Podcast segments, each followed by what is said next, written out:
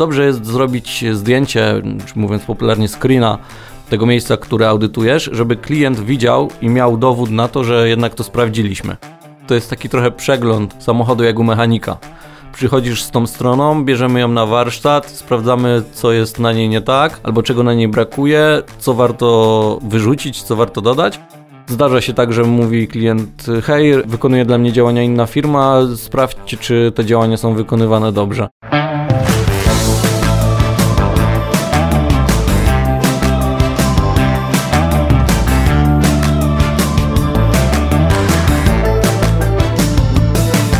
O reklamie w internecie. Dla kogo? Za ile? I po co? Opowiada Piotr Polok. Pyta Natalia Siuta. Cześć, z tej strony Natalia Siuta i Piotrek Polok. Cześć. Czy audyt to jest jedyna droga do osiągnięcia dobrych wyników działań marketingowych w internecie? Może nie jedyna, ale na pewno istotna. Z tego względu, że to jest taki trochę przegląd samochodu jak u mechanika. To znaczy, przychodzisz z tą stroną, bierzemy ją na warsztat, sprawdzamy, co jest na niej nie tak, albo czego na niej brakuje, co warto wyrzucić, co warto dodać. Z tym, że rozdzieliłbym to na strony, które są nowe, jak i strony, które mają swoją przeszłość. A łatwiej się robi te nowe strony, czy na przykład kiedy już się poprawia coś i jest ten podkład? Zdecydowanie działanie od nowa jest nawet, można powiedzieć, wskazane, bo ciężko poprawiać po kimś błędy. I może nie tyle, że jest to trudne w zrealizowaniu, ale jest to po prostu czasochłonne, bo nie dość, że musisz poprawić po kimś te rzeczy, to najpierw musisz je znaleźć, czyli przeanalizować całą stronę.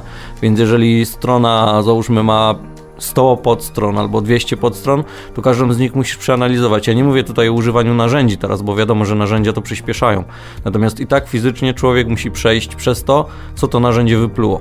Ok, to jakie są te elementy audytu? Co trzeba sprawdzić, co trzeba znaleźć? Jeżeli chodzi o elementy tego audytu, to można to podzielić na rzeczy techniczne i nietechniczne. To znaczy e, techniczne związane z samą budową strony, jej kodem, można powiedzieć kolokwialnie z ciężkością, bo chodzi o to, żeby ta strona była maksymalnie uproszczona pod kątem kodu, ale maksymalnie pełna w treść może w ten sposób. Czyli to, co widzi użytkownik, on dostaje mnóstwo fajnych, ciekawych informacji, jest ukontentowany.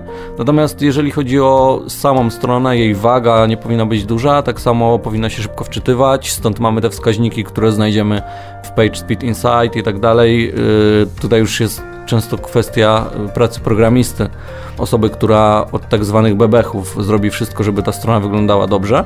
Natomiast y, sam użytkownik nie powinien tego widzieć. To znaczy, użytkownik, który wpisze adres strony albo wejdzie z wyników wyszukiwania, powinien wejść na stronę, która jest szybka, responsywna, czyli dopasowana do urządzeń mobilnych na przykład i do desktopu, tak? Czyli mamy podział na desktop, mobile. Desktop, czyli standardowy komputer, mobile, czyli tablety, smartfony i tak dalej. I tutaj jakby jest najważniejszy ten podział technicznie, czyli rzeczy związane z backendem strony i rzeczy związane z tym, co jest widoczne na pierwszy rzut oka. A tutaj kontakt z klientem w międzyczasie, w czasie przeprowadzania tego audytu jest istotny, czy to kompletnie nie ma ze sobą związku? Czy robi się to po prostu samodzielnie?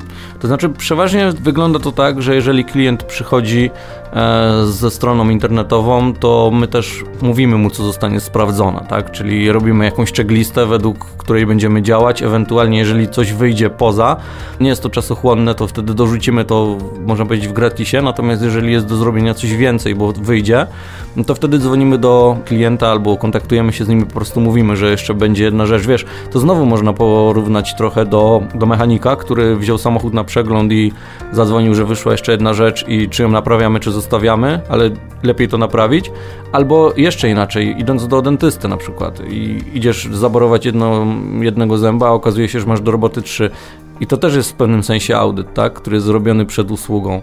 Więc y, ten audyt, który wykonujesz, możesz podzielić sobie na audyt sam w sobie, czyli robisz audyt, mówisz klientowi, co ma do poprawy i wasza przygoda się kończy, a może być taki audyt, gdzie klient powie, potrzebuję kompleksowo pana usługi, reklamy w internecie, marketingu, ale zacznijmy od audytu, ponieważ nie wiem, co się wydarzyło na tej stronie do tej pory, bo a, pozycjonował mnie ktoś inny, więc muszę zobaczyć, czy robił to dobrze, b, strona jest kompletnie nowa, ale nie wiem, czy jest dobrze zrobiona. Co przykładowo jest brane pod lupę, pod uwagę? Na przykład to, czy koszyk jest widoczny od razu jeżeli mówimy o stronie sklepu internetowego? I tutaj znowu mamy podział, czyli jedna rzecz to jest ta rzecz techniczna, czyli jak ta strona się wczytuje, jak ona działa, jak ona wygląda pod kątem kodu. Druga rzecz pod kątem user experience, czyli gdzie jest ten koszyk, o którym wspomniałaś, jaki kolor ma guzik, dodaj do koszyka albo kup, albo przejdź dalej.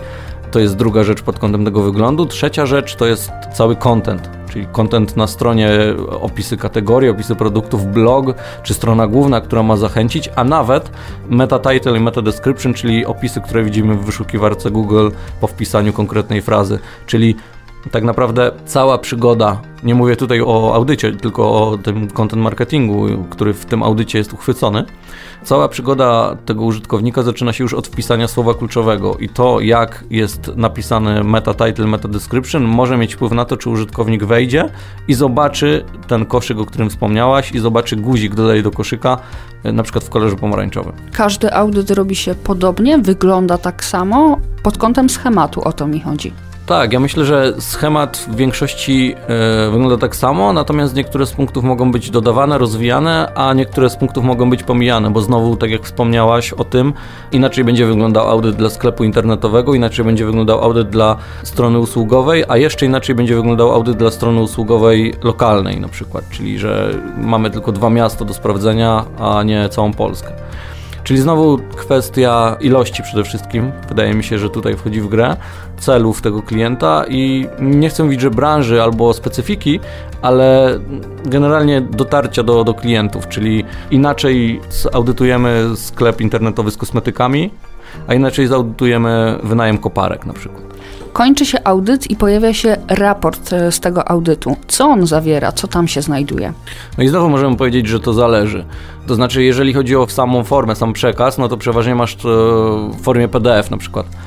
Ale zmierzam do tego, że jest bardzo dużo opisu przeplatanego zdjęciami. To znaczy, jeżeli znajdziesz jakieś błędy na stronie klienta, opiszesz mu je, wskażesz gdzie one są, możesz zawrzeć odnośniki w tym raporcie. Natomiast dobrze jest zrobić zdjęcie, czy mówiąc popularnie screena, tego miejsca, które audytujesz, żeby klient widział i miał dowód na to, że jednak to sprawdziliśmy. Bo wiadomo, jeżeli powiemy klientowi, że zrobiliśmy, on się na tym nie zna, no to może nam tylko zaufać, tak? Natomiast ta kontrola podstawą zaufania wygląda w ten sposób, że mówimy klientowi: Zobacz, zrobiliśmy audyt Twojej strony, na przykład strony głównej. Źle dobrane są batony. Nie wiem, baton do zakupu powinien być pomarańczowy, baton do kontaktu powinien być zielony. To są oczywiście przykładowe kolory. I zobacz, zmieniliśmy to, pokazujemy Ci na screenie jak to wygląda, wydaje nam się, że będzie to teraz lepsze.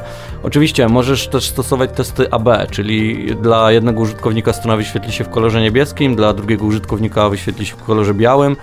Też będziesz miała wtedy pole do popisu, pole do sprawdzania tego i porównywania, co lepiej konwertuje. Natomiast to już jest w dalszej części. Jeżeli mówimy o samym audycie, to wracając, zaudytowałaś na przykład stronę główną, powiedziałaś, co jest źle, pokazałaś to na screenie i teraz decyzja należy do właściciela tej strony. Czy właściciel zleci to agencji, która wykonywała stronę i oni to poprawią, czy właściciel ma na tyle umiejętności, że zrobi to sam, czy powie, ok, jeżeli audytowaliście mi stronę, to możecie ją od razu też poprawić. Okej, okay, a jeszcze wracając do tego raportu samego i mm, właściwie jego kwestii technicznych, to to jest raport, który na przykład ma kilka stron w PDF-ie, czy to jest dużo większy dokument? Nie ma jednego schematu, w którym zawrzesz całościowy raport. Dla strony, tak jak wspomnieliśmy, dużego sklepu może to być 50 stron, a dla małej strony może to być 5 stron więc nie możemy powiedzieć, że zawsze trzymamy się konkretnych pięciu stron i na nich wszystko wypisujemy, no bo to tak nie, nie jest to możliwe do zrealizowania pod kątem ilości tego.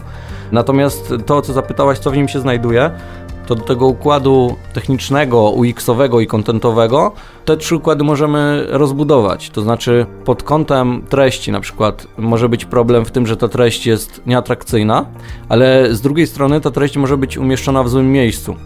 I takim ciekawym, dość popularnym przykładem jest to, że jeżeli audytujemy stronę, ostatnio mieliśmy taki przykład dla sklepu zoologicznego, to problemem było to, że na mobilu, czyli na telefonie, opisy wyświetlały się nad produktami. I osoba, która wchodziła na stronę sklepu, widziała tylko opis, nie widziała produktów i mimo tego, że wiedziała, że trzeba zeskrolować, no to dopiero po zeskrolowaniu widziała produkty. Zamieniliśmy kolejność, czyli po wejściu na stronę były od razu widoczne produkty, a tekst był poniżej, bo z jednej strony tekst był, można powiedzieć, w dużej mierze dla wyszukiwarki Google, czyli pod słowa kluczowe. On był wartościowy, natomiast większym zainteresowaniem cieszą się zdjęcia i produkty niż sam opis. Kupujesz oczami. Dokładnie, kupujesz oczami. Podobnie jest w butach, podobnie jest w sukienkach. Zresztą wchodząc na popularne sklepy z agregatorami różnych marek odzieżowych, też widzisz, że te opisy znajdują się na stronie, ale nie są tak wyeksponowane, bo po prostu nie są potrzebne. Jeżeli szukasz sukienki, o której już wspominamy po raz kolejny w odcinku, to wchodzisz na konkretne sukienki. Dotarłaś dzięki opisom do tych sukienek, natomiast i tak interesuje Cię, jak one wyglądają i ile kosztują. Czy można powiedzieć, że audyt treści równa się audyt strony, czy to kompletnie tu znaku równości nie można postawić?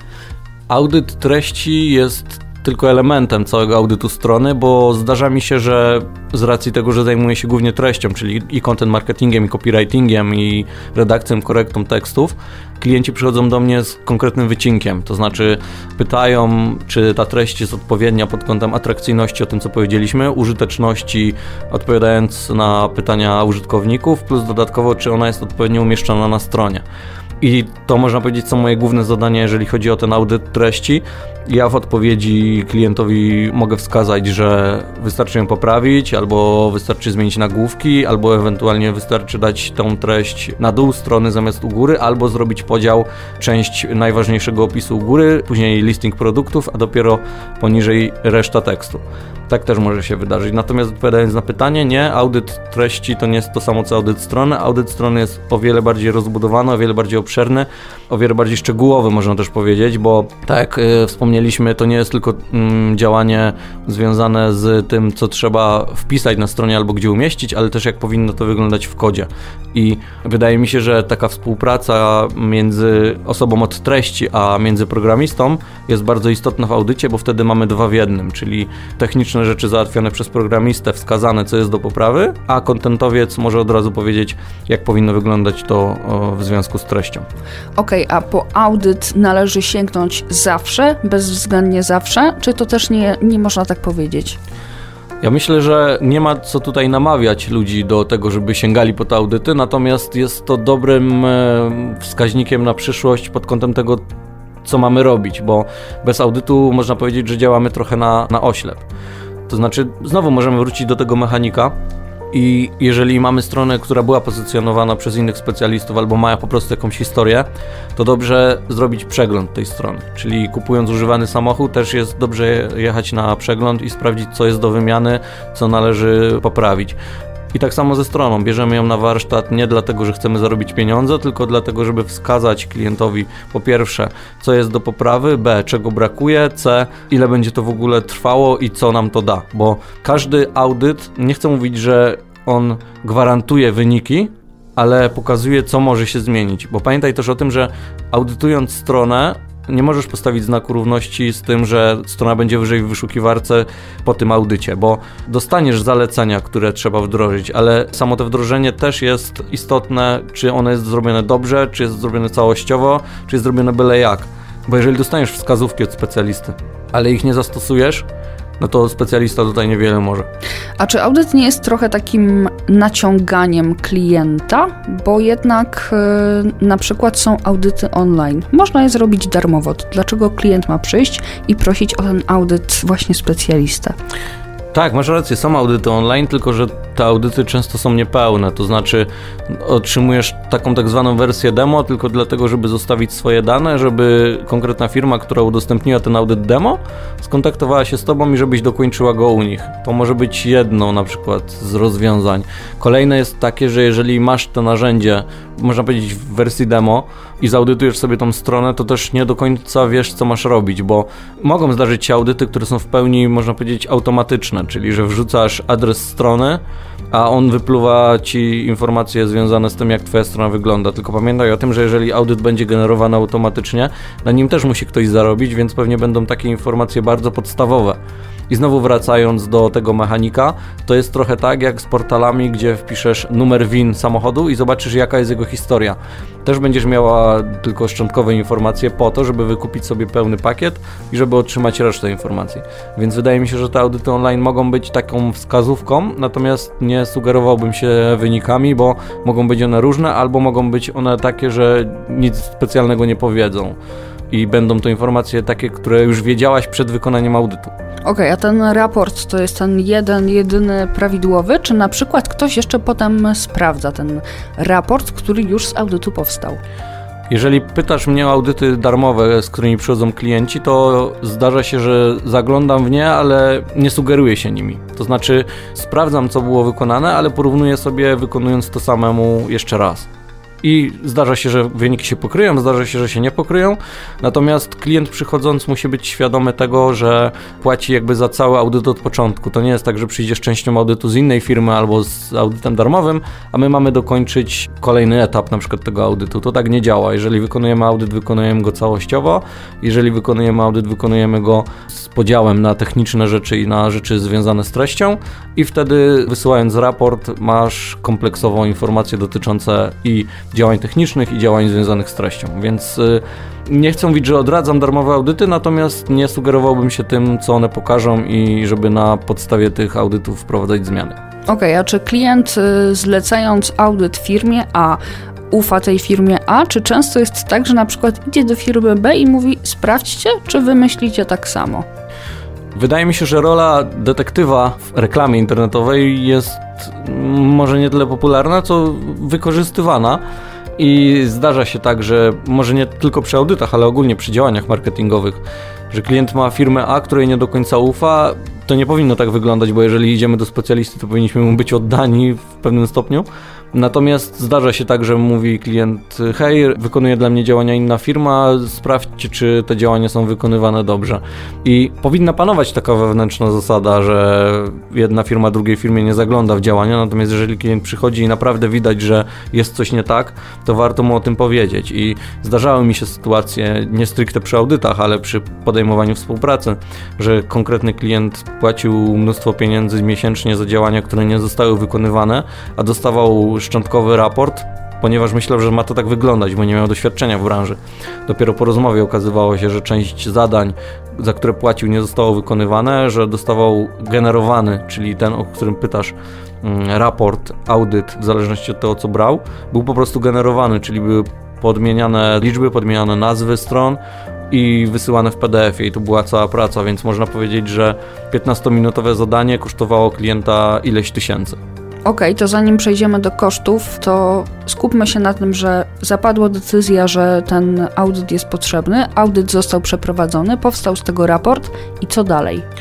No właśnie, tutaj decyzja należy do klienta. E, jeżeli powstał raport, w którym wskazujemy, co jest do poprawy na stronie, no to klient może zadecydować, czy będzie wprowadzał sam poprawki, czy zleci to firmie, która stworzyła tą stronę, czy zostawi to nam. Okej, okay, a jeżeli klient zdecyduje się na to, że chce, żebyś temu pomógł we wdrażaniu wniosków z tego raportu, to potrzebujesz od klienta konkretnych dostępów do różnych narzędzi? Jak to wygląda? Zazwyczaj, jeżeli strona ma już jakąś historię, to otrzymujemy od klienta dostępy do Google Search Console, do Google Analytics, bo tam też jest część informacji, które możemy wykorzystać przy audytowaniu strony. To znaczy widzimy na jakie słowa kluczowe były wejścia na tę stronę, czy ile było wyszukań na konkretne słowo, a wejścia nie zostały zrealizowane. Co zrobić, żeby podnieść ten tak zwany CTR? Co zrobić, żeby strona wyświetlała się jeszcze wyżej? To wszystko może nam pomóc. To wiesz, to są trochę jak w działaniach policji, że im więcej informacji, tym więcej możesz z tym zrobić.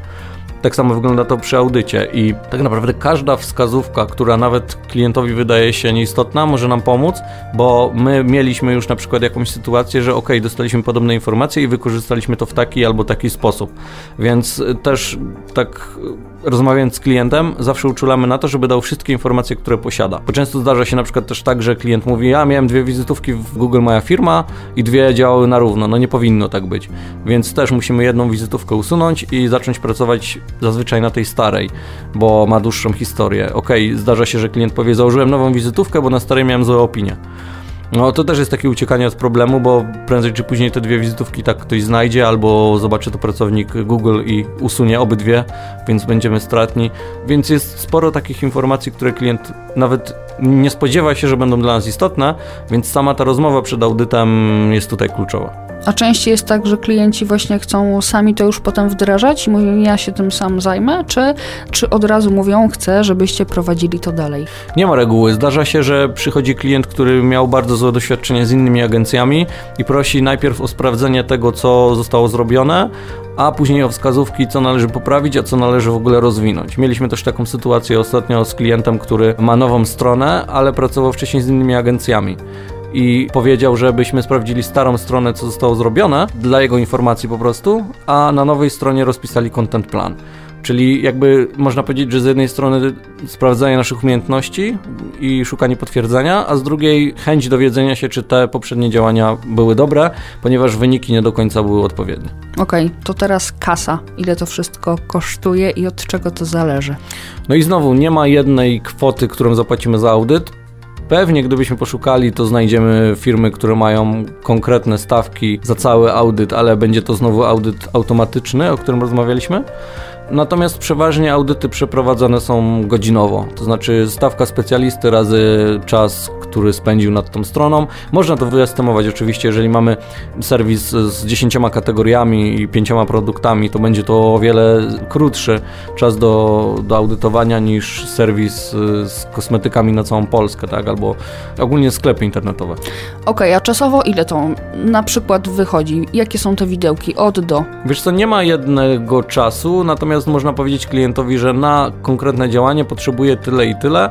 Możemy zrobić wszystko razem, możemy robić to częściowo, tak? Czyli, że klient powie, dobra, to ja potrzebuję wykupić u Was 5 godzin, zróbcie tyle, ile się da, a później zostawimy się co dalej. Albo w drugą stronę powie, że proszę mi e, zrobić całościowy audyt i ewentualnie wyestymować, ile to wszystko będzie zajmować. Jeżeli zajmie 10 godzin, to proszę robić, załóżmy. Mówiąc teraz o audycie, wspominałeś często o content planie. To w takim razie czym się różni content plan od audytu, czyli też takiej checklisty, jak wspomniałeś? Wiesz co, możemy powiedzieć, że ten audyt strony to jest taki trochę przedskoczek do content planu, bo content plan jest już głównym założeniem, czyli tego, co rozmawialiśmy w innych odcinkach. Ustaleniu grupy docelowej, wskazaniu konkretnych tekstów, które będą pisane, ustawieniu całej struktury, to co też Szymon Słowik wspominał w odcinku, stworzenia sobie takiego planu działania na kwartał, pół roku bądź rok, który będzie stale nadzorowany. Natomiast audyt jest takim wejściem, zrobieniem porządku, można powiedzieć, po to, żeby content plan mógł sobie spokojnie działać. Czyli przychodzi audyt strony, robimy porządek, naprawiamy, serwisujemy stronę. Jeżeli wszystko już jest ok, wszystko gra, wtedy wchodzi content plan i e, zaczynamy działania marketingowe. Ok, to podsumowując, dlaczego audyt jest wśród tych ważnych elementów działań marketingowych? Wiesz co, no przede wszystkim tak jak wspomnieliśmy, mamy pełny przegląd naszej strony, widzimy braki, widzimy to, co jest zbędne i wykonany audyt otwiera nam drogę do prowadzenia działań, które w dużym stopniu mogą być skuteczne. O reklamie w internecie. Dla kogo? Za ile? I po co?